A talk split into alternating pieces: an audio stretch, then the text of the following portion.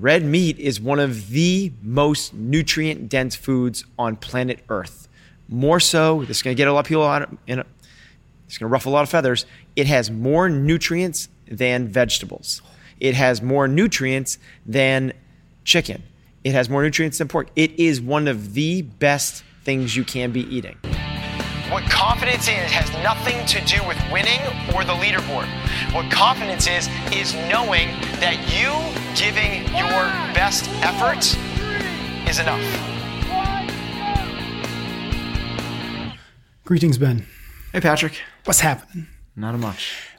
Doing something a little bit different today. We, in addition to this fine podcast, you also do another one for the gym specifically. It's called the CFNE Way, where once a week you sit down with one of the coaches over there, Dan, and he basically does what I do here, except for usually for gym specific things. But a lot of times the things you guys end up talking about are broad enough that I think that they're just as valuable for this audience as it is for the 400 plus members you have over there. Completely agree. And recently you guys have been doing a series of sort of like rapid fire, lightning round nutrition questions. And so what I wanted to do today in this episode is sort of do a mashup, take a lot of those answers that you and Dan sort of had over the last couple of weeks and sort of throw them together in one episode. So that's what today is. But before we do that, one question I have for you is, I'm always sort of, I don't know why I continue to be surprised, but every time you and I talk about nutrition or hear you talk about nutrition, I always forget how much of a nutrition nerd you are. And I think it's because I think of you as, you know, the CrossFit Games coach or the, I'm just kidding. You just call me a nerd. Like you are a nerd. Yeah. In a good way, in a very productive way. Yes. So my question to you now, before we sort of get into the rapid fire questions with Dan is, I know you've been thinking about this for a long time, and I'm curious where, if you were to point people to some resources, some places, like where did you start to like gather all of the information, gather all the stuff that you know? I know it's taken you 10 or 15 years of learning, of reading, of paying attention, but is there a place, are there places that you could sort of point to and say like, those were the sort of the seminal places, or those where I would, that those sort of is where I would suggest you start? Okay. It's a great question. It's a big question. Where do you learn about nutrition, especially today, where it's like you click on the internet, you go on WebMD, and I've heard of this internet. Oh my gosh! Yes. The interweb is a very strange, mysterious place. So in this sea of confusion, you know, like where do you point to a trusted resource? And that's one of the things that's really, I think, unique and special about nutrition, because nutritional science is so darn hard, right? It's to actually do all science is based off of studies. Like you have a hypothesis, you study it, and there's a conclusion. Well, when you are studying nutrition, there's a lot of things that you're up against. Like most notably, it has to be over a very long time period, right? Like you studying how you respond to food for 20 minutes, it doesn't make a whole lot of sense. So you have to gather these subjects for a very long time, hopefully decades. That's really hard to do. That has to be over a big sample size. So hundreds of people. So you're not just studying this small subset.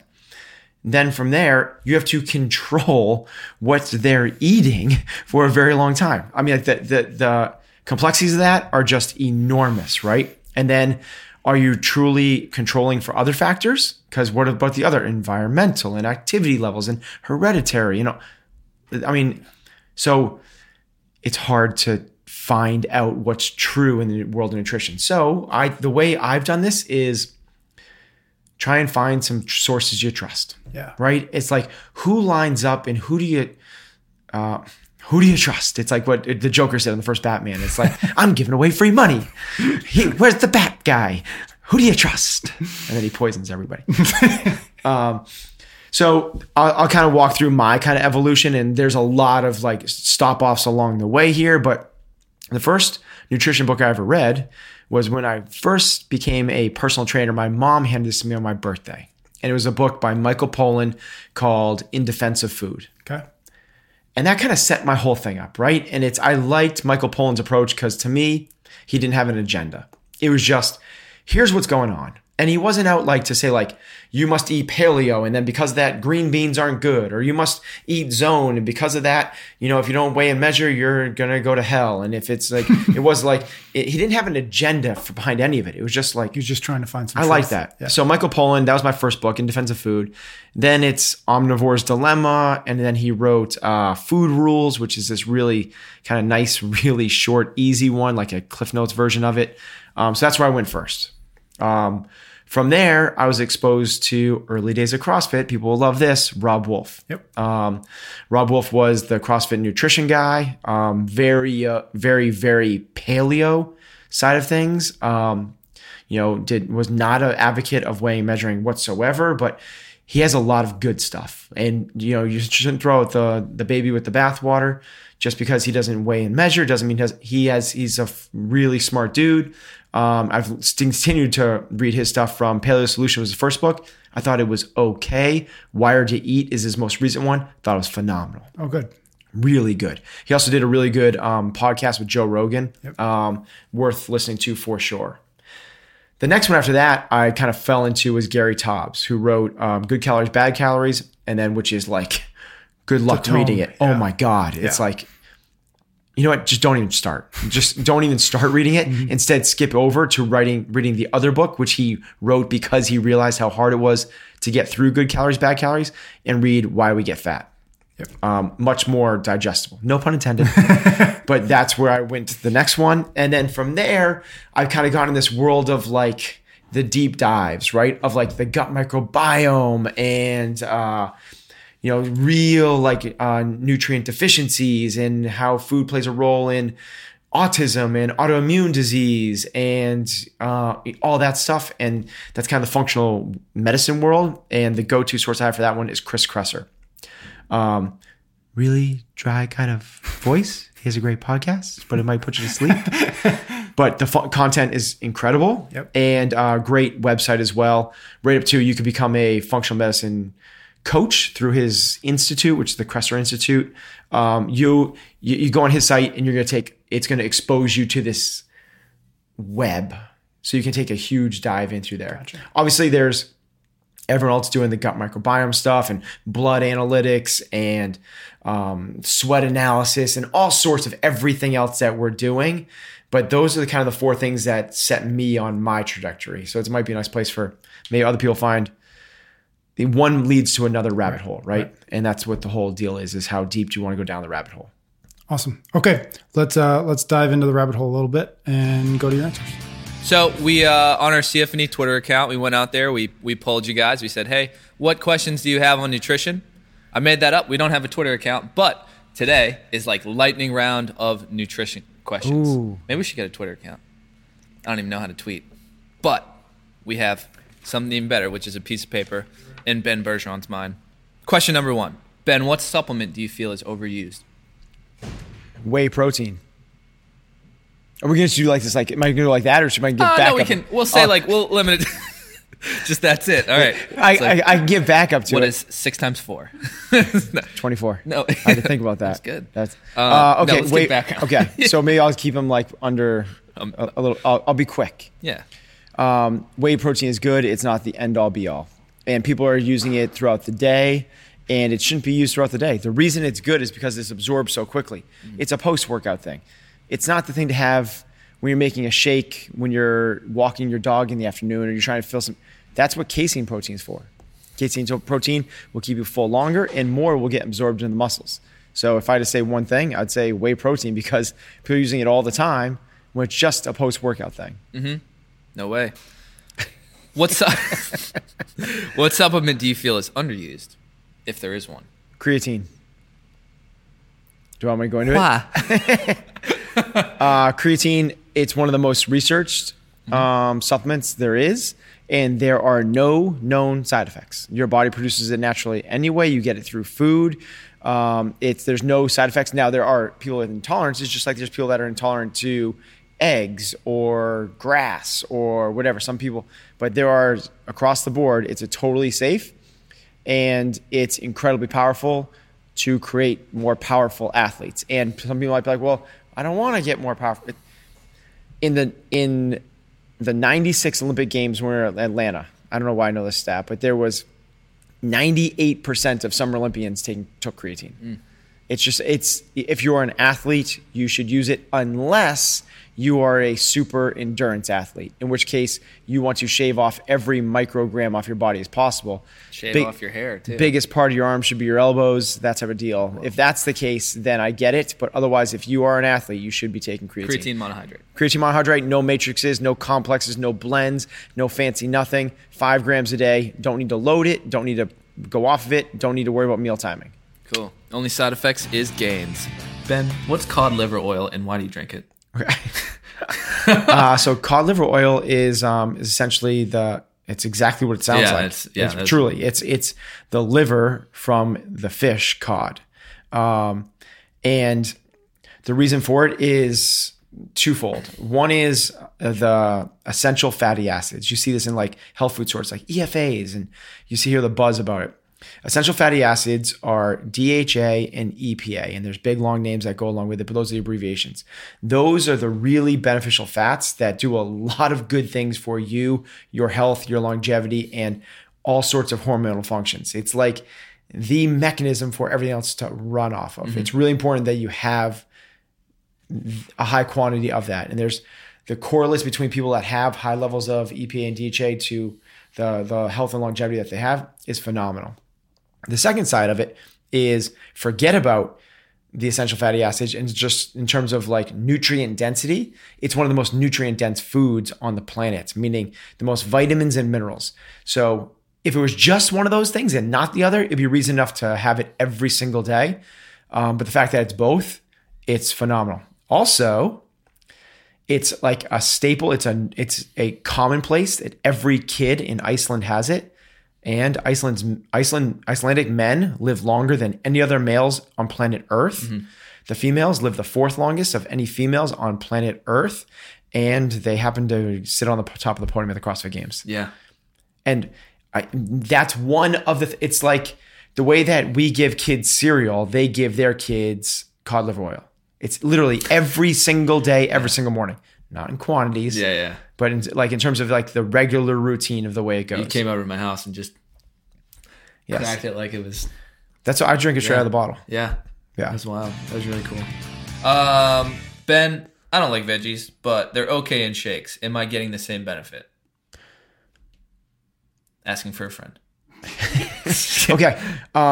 So there's the first thing we have to clarify is it a shake or is it juiced? If it's mm-hmm. a shake, yes, you're getting the same. That's not a big deal. If it's juiced, no, you're not. Juicing is not good. Don't juice. So if you're getting it, don't do it. If you're listening, not watching, Dan just flexed when I said juiced. Yeah. The second side of that is it as healthy to get it from a shake? Mm-hmm. Yes, but the thing that you have to be careful of is getting too much. Yeah. So there's things, believe it or not, that are not advantageous for us in things like spinach or arugula or kale. Like those things have things that are broccoli. There's things in those things that aren't great when you have a lot of them. So what you gotta be careful of is people can very easily overload those things when they juice, when they put them in a shaker or a blender. Mm-hmm. It's okay to put them in. Put a handful of spinach in the shake. Totally cool. Yeah. This is a question for myself because I eat a lot of red meat. How much red meat is too much? This is a personal question. Very individually based. So if you are a person that has high cholesterol from a genetic standpoint, maybe something you want to limit. If it bothers your gut, maybe something you want to limit. But really interesting. Red meat is one of the most nutrient-dense foods on planet Earth. More so, this is going to get a lot of people on, it's going to ruffle a lot of feathers. It has more nutrients than vegetables. It has more nutrients than chicken. It has more nutrients than pork. It is one of the best things you can be eating. Now, the sourcing matters. So you just got to make sure you're getting it from a good source. But if you get a good grass-fed cow, like probably hard to do too much of it. That's what I wanted to hear. Obviously there's a good like balance of those omega 3s to omega 6s in grass-fed meats. Mm-hmm. But if I can't afford grass-fed meats, obviously, like, they tend to be a little bit more expensive. What is the next best option for those? Okay, so what you're talking about is omega-3 versus omega-6. Correct. And EPA and DHA are omega-3s. There's a whole bunch of omega-6s, which are the pro-inflammatory fats. These are the fats that we want to stay away from. Vegetable oils and things like that. Mm-hmm. Processed foods, you know, Hostess, cupcakes, things like that have a lot of omega-6 fatty acids in them. Correct. The goal is to try to keep those in line. Now, it's next to impossible unless you're eating fish every single day and you have no processed foods. That's one of the reasons that we supplement with cod liver oil is to bring that up closer in line. And we're looking to be somewhere in a 3-to-1 or a 2-to-1 ratio of 6-to-3. So we know we're going to have more 6. We're just trying to bring the 3 up. Mm-hmm. And that's what we're trying to do with that. The best way to do it, though, is not necessarily just try to bring the 3 up and up and up, is to lower the 6. Gotcha. If you eliminate bad oils and processed foods, you're doing that. So the way to get it in is not necessarily, you don't need to, what's the question? Buying grass-fed meats versus you can't buy grass-fed beef and you can't get wild-caught fish, bring down processed foods. Mm-hmm. And you're bringing that ratio in line. The crazy thing is the average American Western diet is closer to like 15-to-1 or 20-to-1, and in severe cases, 30-to-1. If it's 30-to-1, you have no shot. You are going to be sick in the not too distant future. Mm-hmm. You have to bring that down and hopefully bring the other one up. Cool. Ben, I have a race coming up. I don't. Hypothetical question. I have a race coming up. Yep. Do I need to carb load? No. Because what most people do before the race is they taper. They lower their activity level. As you lower your activity level, you're not burning through as much glycogen as you normally would. You are by default carbo loading. Having said that, your body can only store so much carbohydrates as it is. Mm-hmm. Anytime you load the carbohydrates, you're just going to store it as fat, get you sluggish, feeling bad. Don't carbo load. Cool. No more pasta potties, kid. Pasta potties? That was wicked Boston. Intermittent fasting. So a lot of it is like you have that 7 o'clock dinner. You don't eat until 7 the next day. That's like 12. Like, what's intermittent fasting? Yeah, there's a few different ways to do intermittent fasting. There's a lot of different ways. But basically what intermittent fasting is as small as skipping a meal. So what most people will do is they'll have dinner and they'll skip breakfast and they won't eat again until lunch. That gives them somewhere between like a 14 to 16 hour fast. There's a lot of good things that can come from that. Basic one being allows your body to kind of like get out of this post-digestive elevated blood sugar state and find homeostasis and let it do its job and create a little more insulin sensitivity. Mm-hmm. The other thing it does, which is just shorten up the eating window. So instead of eating for, you know, from 7 in the morning to 7 at night or 10 o'clock at night for some people, you know, that 12 to 15 hours, you're shortening it down into essentially an 8-hour window. Because of that, people eat less calories. Less calories matters. Mm-hmm. It's not the most important thing, but it does matter. Yeah. There's a lot of talk about like staying hydrated and things like that. How much water does the average person need in a day? Okay, so the average person only needs to drink until they're not thirsty. That's like saying how much food does the average person need to have? And someone being like, and the food companies, the water companies, i.e. Coke and Pepsi, who own Dasani and Aquafina, they're the ones that are telling you need more water, period. Now, big H2O. You don't need, you know, the 8 glasses. You don't need the 2 Nalgene bottles. You don't need the 1 gallon of water. You need to be drinking to the point where you're not thirsty. Now, having said that, most people are thirsty because they're not, you know, I'm going to say this kind of on two ends of the spectrum. You don't need to be the college kid that walks around everywhere with a water bottle. Like, that's a new thing. Like, that didn't used to happen. Mm-hmm. But you also need to drink enough to make sure that you're not thirsty. If you're thirsty, same thing, like you shouldn't be walking around hungry all the time.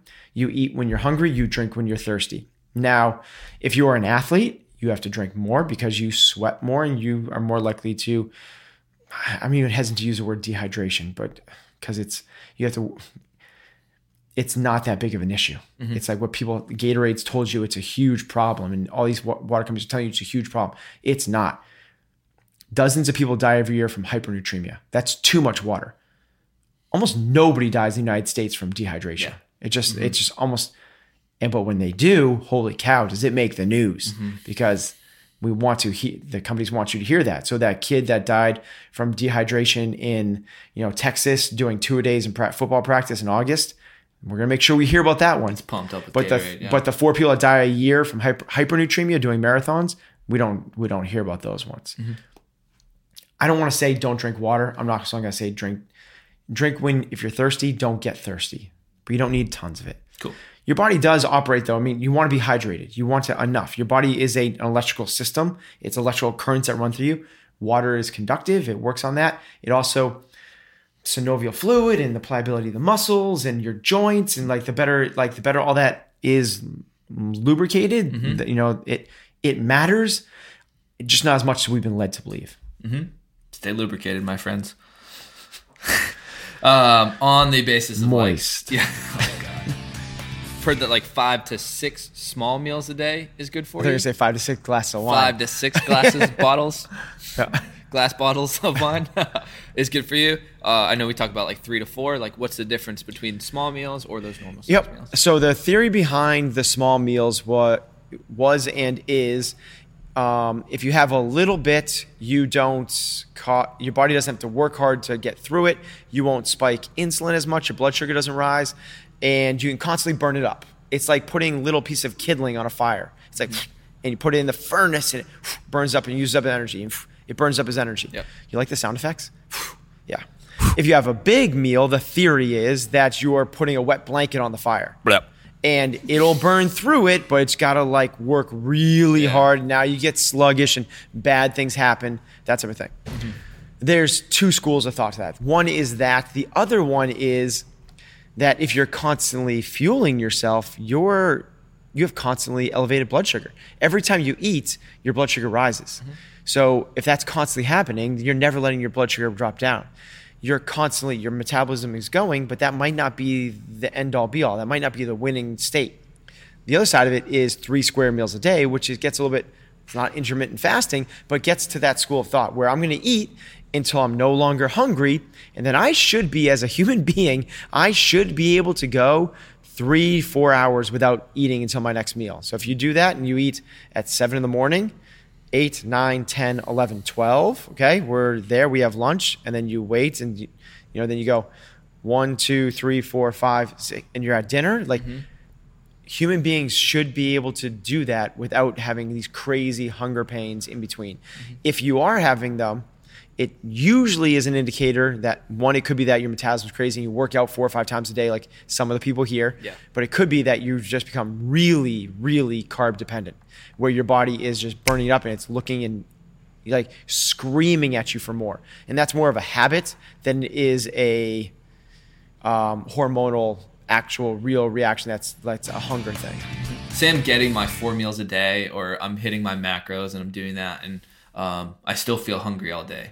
It's what do you do in that scenario? Okay, so there, great question. So I like what you prefaced it with. I'm getting in my macros, I'm getting my 4 meals a day. What you're saying to me is you're eating enough, mm-hmm. but you're still hungry. You might not be hungry. It might be a craving, which is coming off as a hunger. You might be thirsty, which is coming off as a hunger.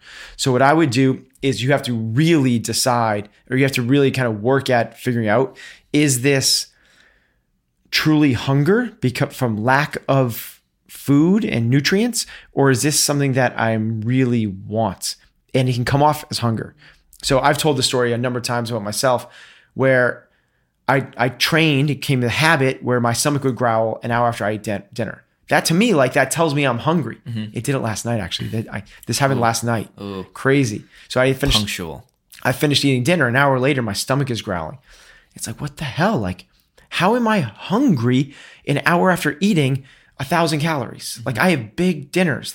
It doesn't make sense. And it's because I'm not hungry. But it comes, my stomach growls out loud. But what it is where's the sugar? And the reason is, this hasn't happened forever. I went away on vacation. Hence the nice little... Yeah, I went up to Miami with friends, and I didn't eat clean, and my body got some taste of sugar. Yep. And because of that, these things that haven't happened, literally, I haven't had this in 2 months, came right back. And in my mind, it's I'm hungry, I'm hungry, I'm hungry, because my stomach's growling. I'm not. But it comes across as that. So... to answer your question, you have to fight it. You have to break the habit. Now, you can do that a bunch of different ways. You could trick the habit part of the habit loop, the routine part. You know, there's the cue of hunger, there's the habit, and there's the reward of eating something tasty. You could trick it by doing something else, like doing push-ups, meditating, going for a run, or you just willpower through it, or you try and switch it, which is like why smokers go to hard candy instead of smoking cigarettes, and change it to something healthier than what you've been doing. Cool. I think that's all the time we got today. Oh my gosh, that was so not a rapid round. I know. It's all right. I failed that epically. It's okay. It's all right. This is part 2 of like an infinite part series. Okay. So I have a lot more questions. Oh, good. So yeah, we'll be back. But we got to run next door. Ben, thanks so much for coming to the office. That's the CFNE way. We shake at the end of the day. I'm in an office. I need to shake a hand. All right. That's the rule.